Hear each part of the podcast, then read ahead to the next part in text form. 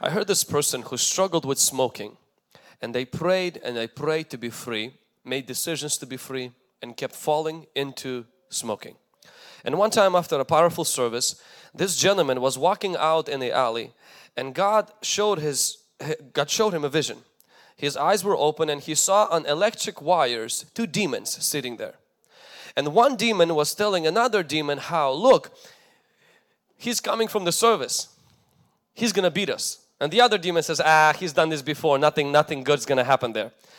And so, and the other demon, what he does is he pulls a little plug, he pulls a little wire, and next thing that happened, this man who walks from the church, he's noticing at that instant second, he's starting to have an urge to smoke. So he's noticing that the, the wire that the demon was pulling was actually connected to him and that wire caused him to smoke. So he quickly realized that his smoking is not just his problem. He got so mad and he literally ran to those electrical wires. He said, I rebuke you in Jesus' name. And he just tearing, start tearing every wire from himself. And ever since that day, he's never craved smoking again. We have this phrase that sometimes we use as an excuse in our generation, say, devil made me do it. Means if you've done something you don't want to take responsibility for, you blame it on the devil. And it's a humanity's first response towards sin. We either blame it on people or like Eve, she blamed it on the devil. And we have come at the other side of the of this argument is saying devil has nothing to do with anything that we do as people. You know, leave him alone. He's powerless. He's like a toothless uh, lion and he's defeated and everything is done with. But that is also not 100% true. No one can commit sin without Satan and no one can live holy without the Holy Spirit. Can somebody say amen? The first sin humanity committed, Adam had no flesh because he was perfect. Adam had no drug dealers. Adam had no problem on the outside. And the Bible says that there was a serpent in the garden and that serpent tempted Adam and Adam committed sin. I'm not saying Satan will be responsible and Satan will bear our guilt in hell. But what I'm saying is this, is that we in our, as Christians, we must understand that Satan many times he pulls the Bible says that he put into the heart of Judas, he entered Judas, he prayed to Jesus to sift Peter so that Peter can commit sin. We know he put into the heart of Ananias to betray and to renounce and to and to lie to the Holy Spirit and then eventually he paid a heavy price for it. Well, my message is going to be this morning is Satan is not innocent. God is not guilty and you are not worthy. When good things happen, we take the credit. When bad things happen, we blame God. And somehow Satan always seems to hang out in Cancun. He's on a vacation, takes a chill mm-hmm. pill, he's not responsible. And today we want to embarrass the devil, we want to expose his darkness, we want to glorify Jesus, and we want to take ourselves out of the picture and put Jesus in the center of the picture. Can somebody say amen? In, in First Chronicles chapter 21 verse 1 it says this Now Satan stood up against Israel and I want you to see this word and moved David to number Israel. Satan moved David. David was the man of God. David was after God's heart. David was serving the Lord and Satan he stood up against Israel and the Bible says he moved David. He didn't make him do it but he pushed him. He didn't make him do it but he moved him. Now interesting part is that a same explanation in the other and I think it's Samuel it says that the Lord rose up against Israel and made David do it. So this is a controversy that exists in the Bible. People say, well, in here it says Satan moved and in the other part of the Bible what explains the same situation, it says God was angry with Israel and God made him do it. Many times in the Old Testament, things are credited to God that don't have God's perfect will in it. For example, it says God sent a lying spirit to the mouths of the prophet. We know God doesn't have a lying spirit. It says things many times what is uh, what it complements God's sovereign will and God who is sovereign it credits everything to him in the Old Testament and people based on that build a doctrine. But in order to understand these verses we must understand something very basic. There is God's permissible will it's what God allows to happen on this earth. And then there is God's perfect will. It's the will that is revealed in Jesus Christ, where God healed the sick, cast out demons, stopped the storms, raised the dead, and brought good into this world. That's why the Bible says, renew your mind so you will know God's perfect will and you will not live in God's permissible will, thinking that is God's will for your life. Just because something happened on this earth, it doesn't make it God's perfect will. Can somebody say amen? See, we know Jesus, He permits demons to enter into the pigs and the pigs go and self-destruct. We know that is not Jesus's perfect will because He doesn't want to cast out demons into your merchandise and crush your business. But see, the people in that city, they didn't want to have anything to do with Jesus. They asked Jesus leave and Jesus allows demons to go into the pigs. But that is not His perfect will. Not everything that is permitted is God's perfect will. Perfect will is not in Job or Paul. The perfect will is not seen in your uncle, in my aunt. Perfect will is not even seen in what happens to me. The perfect will is revealed in Jesus Christ. If you can find it in Jesus, you find it in God because Jesus is the image of invisible God. Jesus came to tell us who God is. And when disciples wanted to burn city of Samaria and they said Elijah did it, they said you don't know which spirit you are in. That means you can't take your clues on the heart of God from Elijah, Elisha and Moses. Jesus is Son of God. And Jesus healed the sick. Not one person. Jesus cast away who was sick. Jesus cast out demons. Jesus stopped the storms, raised the dead. And that is perfect will of God. Hallelujah. Now, permissible will of God. I love this because that means Satan has to ask permission to attack. We're just building a coffee shop right now in the lobby. That's why you saw this thing that is covered. And once we have a coffee shop, our church will go to another level in Jesus' name. But there's one thing in America that you have to do. You can't build anything. You can't even put a nail sometimes in a wall without going to the city and asking for permission. You pay a fee and you get this thing called permit. Either yellow paper or green paper you have to get a permit you have to apply. And the city officials have the right to deny you a permit.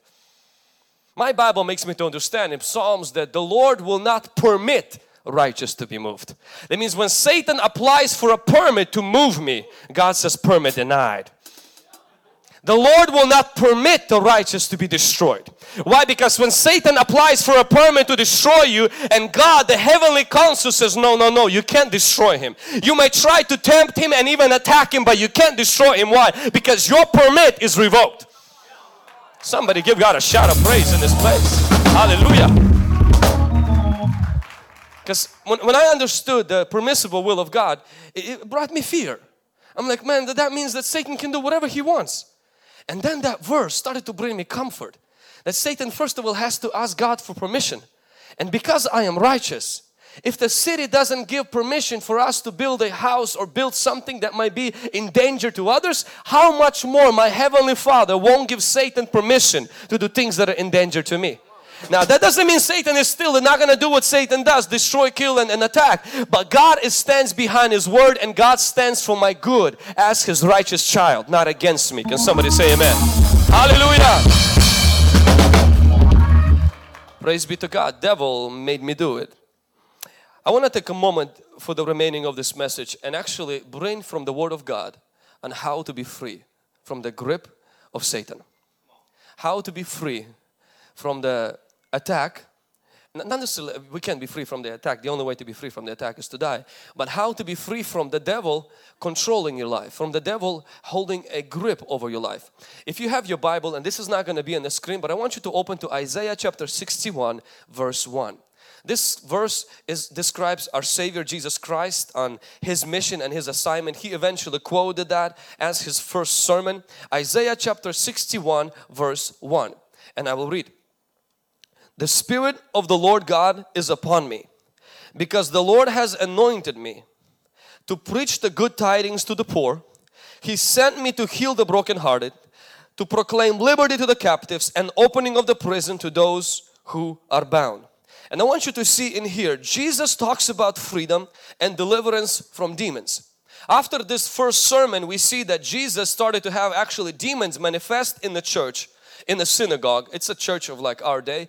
And demons were manifesting right there in public and people were brought to the front and Jesus delivered that demon possessed person. Let me make a little notion. The first exorcism in the New Testament happened in the church. It didn't happen in a private counseling room, it happened publicly in front of everybody. There is no need to be afraid of deliverance in the church. Some people in our church, you know, they're afraid a little bit. So when the prayer line happens, the moment pastor finishes a message, they quickly leave. Some people are afraid that if demons come out, they'll enter them. Listen, if demons want to enter you, they don't need to do it for prayer line. They'll enter you. Okay, if you think that this is going to happen now, if you have phobias, then you need to be in the prayer line. Not running from the prayer line. Satan is not gonna, what, what, when you believe, and I know it's a traditional thing because everywhere I go people ask me this same question. If you believe that when demons coming out of other people and they could enter you because you watched a TV show yesterday instead of reading the Bible, that means that during deliverance, the safest place to be is to be as far from God as possible. If you believe that Satan can enter you because maybe you have a little bit of faith during deliverance, that I also can believe that sickness can come unto you if it leaves me. Then also this means that if somebody gets saved and they get forgiven of their all of their sins, you have to be careful because those sins can an accident land on you. Which tells us being in the center of God's will is the most dangerous place to be on the earth. All of that is a demonic lie. The Bible says to trample upon sermons and serpents, not sermons, serpents, and nothing will by no means hurt you.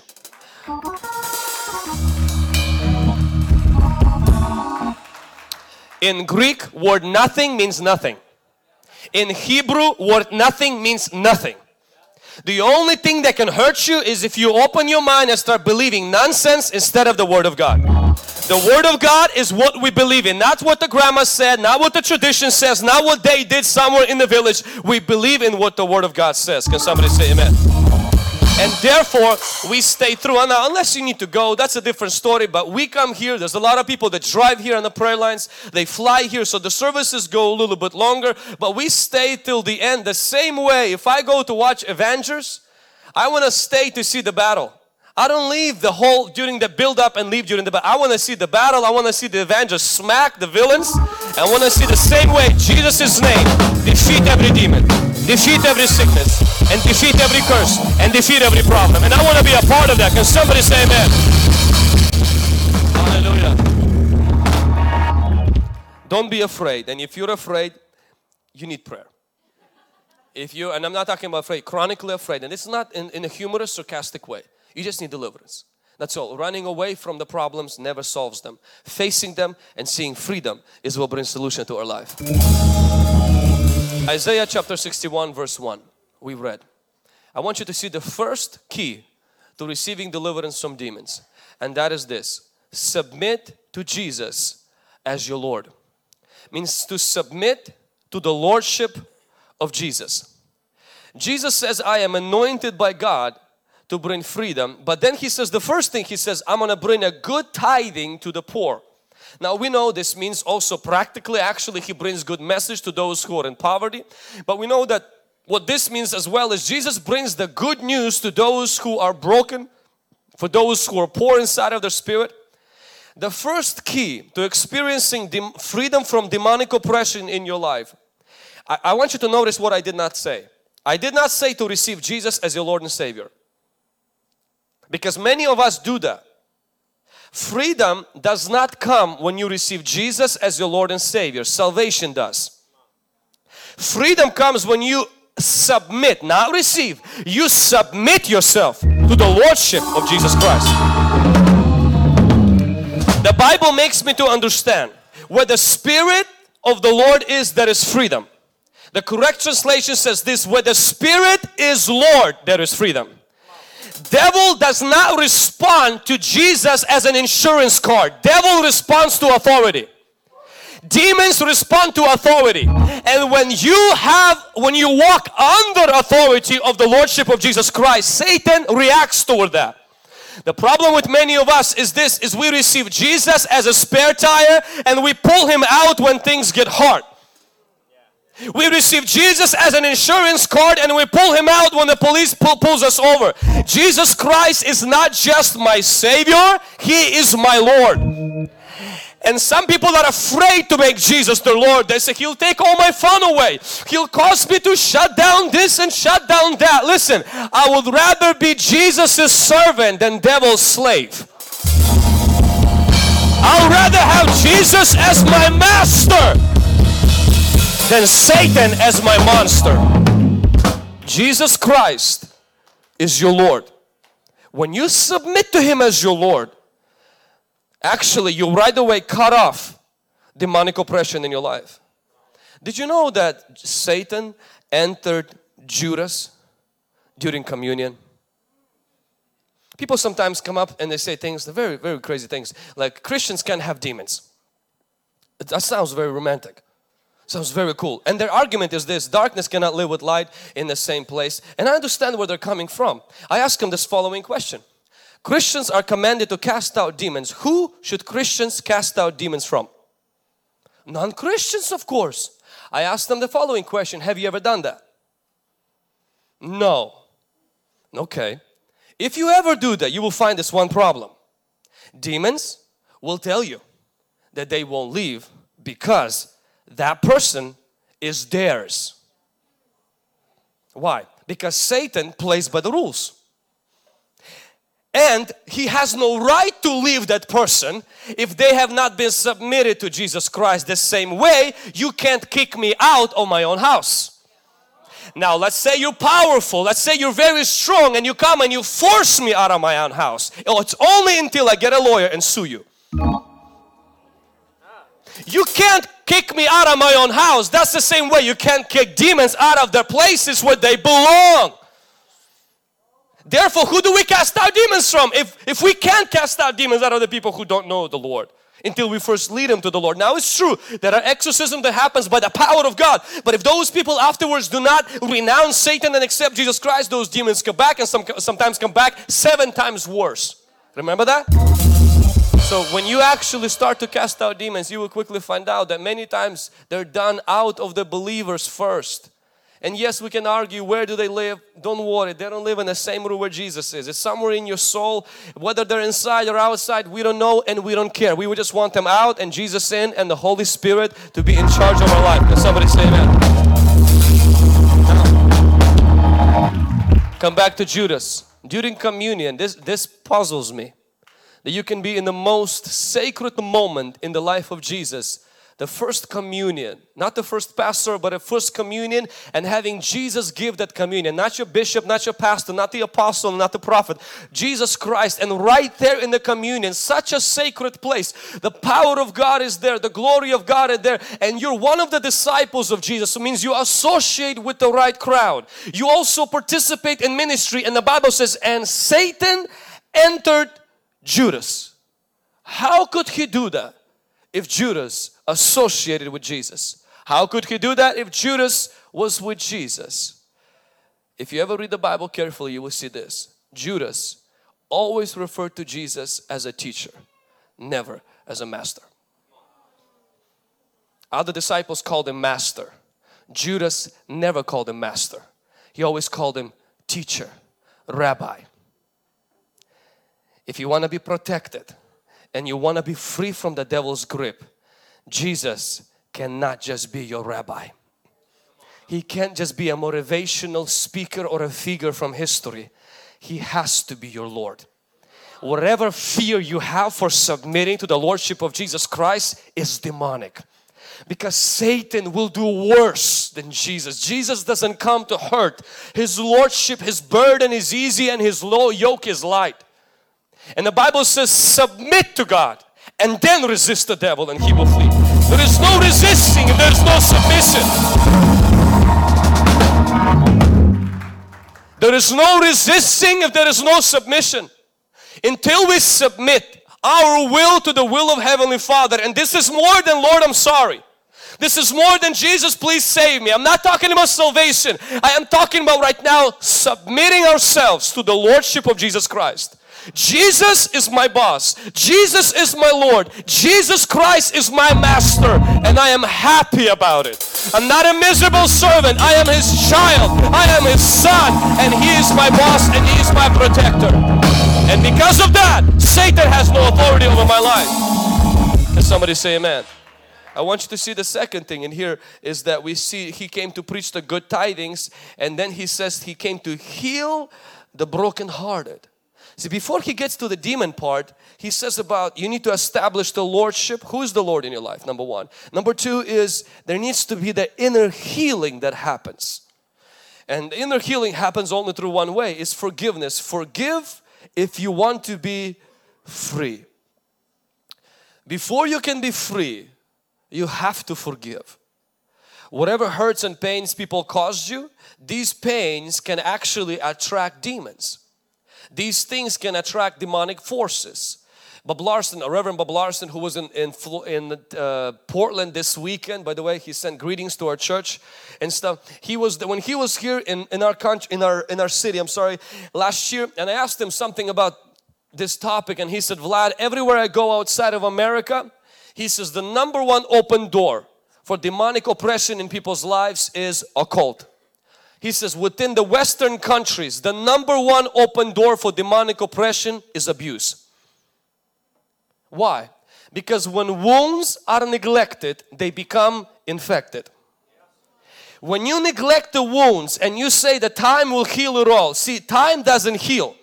Time helps to heal. Bible didn't send the clock to bring healing. Jesus came to bring healing. Jesus is the healer not the clock.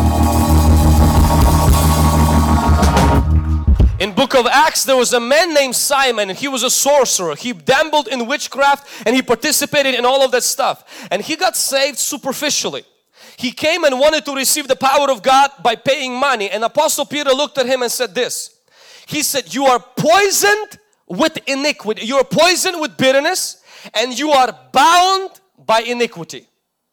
Poisoned by bitterness and bound by iniquity. Actually, in Simon's life, probably there has been some kind of an event that caused bitterness to build up in his heart. And when he became poisoned with bitterness, that opened the door to be bound by iniquity. In almost every single place where there is a bondage to iniquity, there is a poison of bitterness. And if you want to lose the bondage, you got to get rid of the poison. And the poison is bitterness. The poison is hate. The poison is unforgiveness. The poison is those things that we've allowed to foster in our heart. And you may say, I have the right to be bitter. Ha! Satan has the right to hold on to you too. I can't forgive them. Why? Because they need to pay for what they've done. Remember this, if you think you have the right to be bitter, Satan thinks he has the right to hold on to you. And in order to let go of his right, you gotta let go of your right to be bitter and put the judgment in the hands of God. Can somebody say amen? When you let go of bitterness, you break free from the demonic bondage over your life. A lot of people will be free from demons that day that they choose to stop being easily offended and quickly to forgive, love and extend that love that the Lord has extended unto them.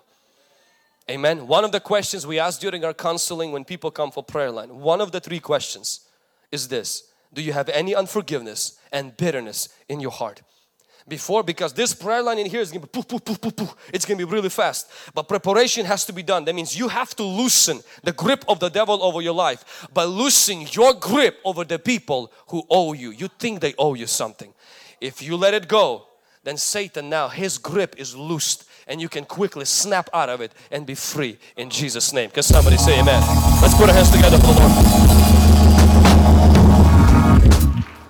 I want you to see number four, proclaim liberty to the captives. The, the secret number three to receiving deliverance is this, is freedom and deliverance comes by revelation, not just manifestation.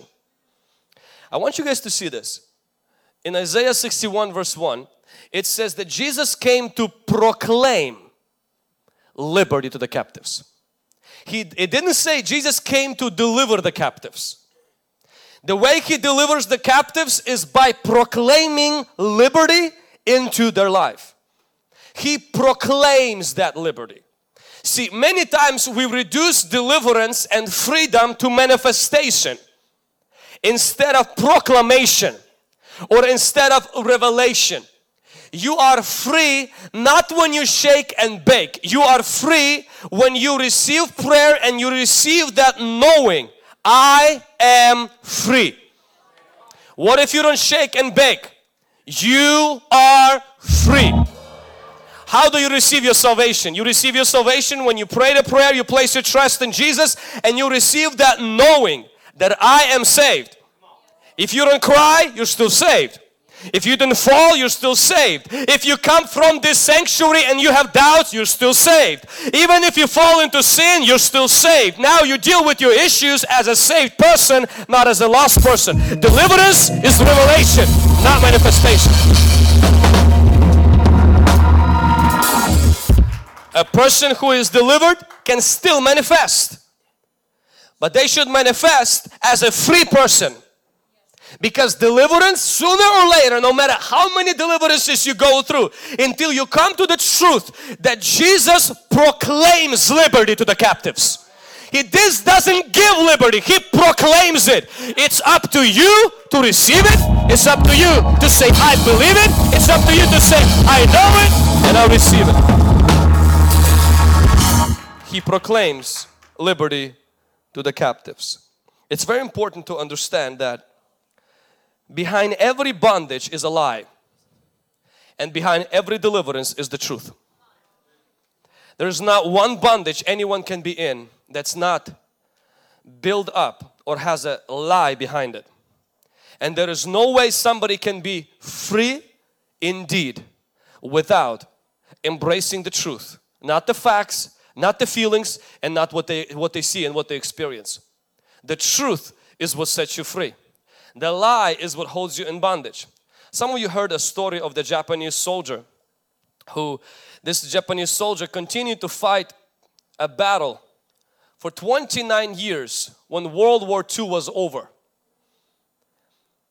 He ended up in another country, continued to fight this battle for 29 years until this guy who was now a, a, a, student in a university and he grew old he heard about the story and he was studying and he decided to actually go and find that man and he looked for him everywhere find him somewhere in the mountains still fighting a battle that's already been finished. And he came to him he didn't end the battle.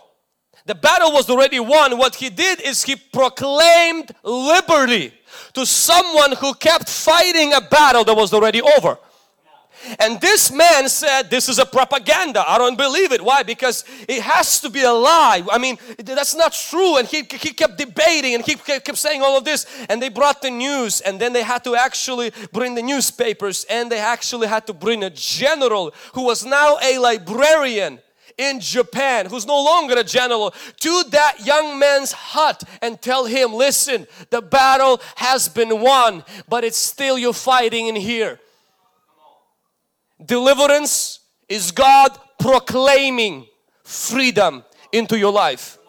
It's not always what you feel, it's what you know. Sometimes you get that freedom and your body can still react. Your soul still reacts toward prayer by jiggling and doing all of this stuff. That's why you teach your soul to be still. Because I know the Lord is God. Be still and know that the Lord is God. Live on what you know, not on what you feel. It's important, it's important to understand is that when you still when you receive that deliverance inside of you, it's important to understand that when you fall into sin after you're delivered, Satan's number one goal is going to be to convince you you are no longer delivered and to drag you through the mud of regret. And that regret will feel like repentance, but in reality, it only messes you up. Let me give you an example. Apostle Peter was warned by Jesus that he will fall into sin. Jesus told him straight up, you'll reject me and you'll deny me three times. Judas we know that Judas, Satan entered into Judas and Judas went and betrayed Jesus Christ. And when both of them committed sin, I want you to see this. One commits sin and realizes what I did was wrong. He quickly begins to, Bible says Peter cried bitterly when he committed sin.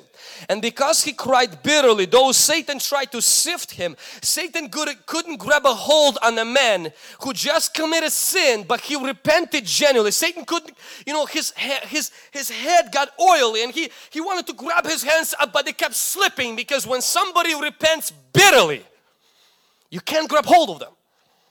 See, for Judas, when he committed sin, instead of repenting, he slipped into regret and went into a hyper regret by thinking if I'm gonna go to Pharisees and make it all right my regret is gonna go away. And he went into a sinking sand of deeper regret where afterwards Satan hanged him.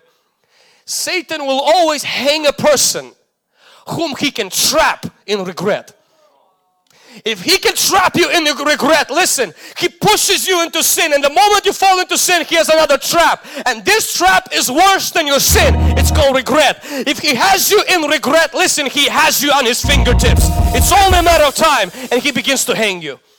Maybe not by suicide, but he begins to you, for you to commit emotional suicide, spiritual suicide, every kind of suicide eventually to lead to a physical suicide. Why? Because whoever he traps in regret, he will bind with death. But when you repent, repentance and regret are different because repentance says, I don't look to my sin, I look to the cross. Regret looks to my sin, repentance looks to the cross. Regret looks at me, repentance looked at, looks at the blood. Regret binds me, repentance looses me from my chains. Because we read about David, David was moved by Satan. The Bible says when David realized what he did, he says, Lord, I am so sorry. And the Bible never makes a mention that Satan bound David again. Because when you repent, you lose yourself. Some people will get free just by crying. You realize what you did was foolish, was bad. You're not blamed. You know the devil pushed you, but at the end of the day, you are repenting for your part of the deal. And next thing that happens is the, the, the hand that got your neck begins to loose. Why? Because repentance looses you regret cripples you. Proclaim liberty to the captives. And I want you to see the last thing that it says here. An opening of the prison to those who are bound. Number four. The part of your life the devil does not have control over is more powerful than the part he controls. The part of your life the devil doesn't have control over is more powerful than the part he does. I want you to see this in here. Freedom comes by we submit to the Lordship of Jesus Freedom comes by we release any hurt and unforgiveness. Freedom comes by revelation. Jesus proclaims liberty.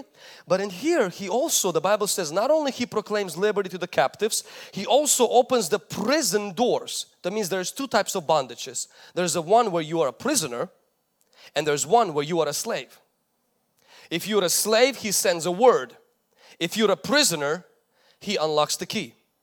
He unlocks the prison. He comes and unlocks the prison, but I want you to see what He does not do. He does not drag you out of your prison. He opens the prison door. That means it's a generational curse. Or the prison door means you have a demonic influence in your life. Jesus comes in and through the prayer line, Jesus comes in maybe through uh, somebody prays with you, maybe you meet with somebody, you go to a conference, whatever the scenario or the case, or maybe at home, and Jesus opens the door like an angel did to Peter when Peter was in prison. The angel came in and the Bible says the door was open. The guards were asleep. The chains fell off. An angel hits Peter and says this, arise, put on some clothes and follow me quickly. This is what I find out about people, about us. Jesus comes, opens the door, shines His light and we get very happy. Very happy. The service is over.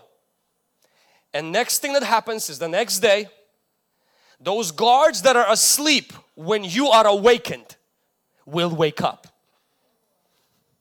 you have a very short moment of time to leave the prison. What is a prison? It's your mindset, it's your habits, and it's your friends. He opens the prison door, but He doesn't drag you out. He asks you, Arise, put on some clothes, and follow me quickly. That means if you got prayed for, you got about an hour or two before those guards that Jesus set you free from wake up. And this is what could happen. In a day, they can be hanged and you can be promoted. But if you chill here, if you hang out here, if you don't walk out from your prison, a wrong mindset, wrong habit, and a wrong set of friends, if you don't walk out from your prison, the guards will wake up and next day there will be reinforcements. But if you wake up and you say, Jesus, I'm going to follow you quickly, oh, I, I don't want to make radical changes right now. I don't want to delete numbers. I don't want to get rid of some friendships. I don't want to change. I don't want to dump all the weed. I don't want to throw away all the drinking. I don't want to cancel this and that. Why? I don't want to get too hasty. I don't want to get ahead of myself. Well, this is one problem. If you don't do it quickly, these homies and cronies that you've been connected to for years, they're going to wake up. If you want to be free, you have to walk out from the prison of a wrong mindset walk out from the prison of wrong habits. That means starting right now, when the Lord touches you, you make a decision. I throw away the cigarette and once and for all. Starting right now, you're saying, you know what, that's it. I'm deleting that, that source that through which I fall into pornography. Starting right now, you're saying, you know what, this friend has doing this, been doing this and been doing this and I've been falling into this temptation. You know what, I walk away from that. And when you walk away from that, the Holy Spirit will lead you into a new season. He will lead you to a new friends. Yes, Peter came to this house and they said, You're a freak. Who is that? Is that his angel? I sometimes the new environments will think you're a freak, will not even receive you yet. You gotta hang in tight. Why? Because the enemies you got freed from are gonna be executed. They will never find you because you went away from them quickly. You followed the Lord quickly. How do I become free? I submit to the Lordship of Jesus. I receive healing and I receive revelation. Jesus sets me free. And lastly is I walk out from the moment Jesus cracks the window open, the door open. I run from that like a crazy guy, following the Lord quickly, leaving my prison, my mindset, meaning this, I'm no longer bound. I am free who's still fighting the devil. I'm no longer sick, I am healed who's fighting sickness. I'm no longer weak, I am strong who's fighting weakness. I'm no longer defeated, I am victorious who's fighting defeat. My mindset changes. I'm not a victim, I'm a victor who's still fighting a victim tendencies, but I'm a different man. I change my habits means I make a decision to read God's word daily. I make a decision to talk to God daily. I change my environment. That means anybody who pulls me down, any toxic people, I distance myself from them. Why? Because I am on a path. I can't live a positive life surrounded by negative people. I make the decision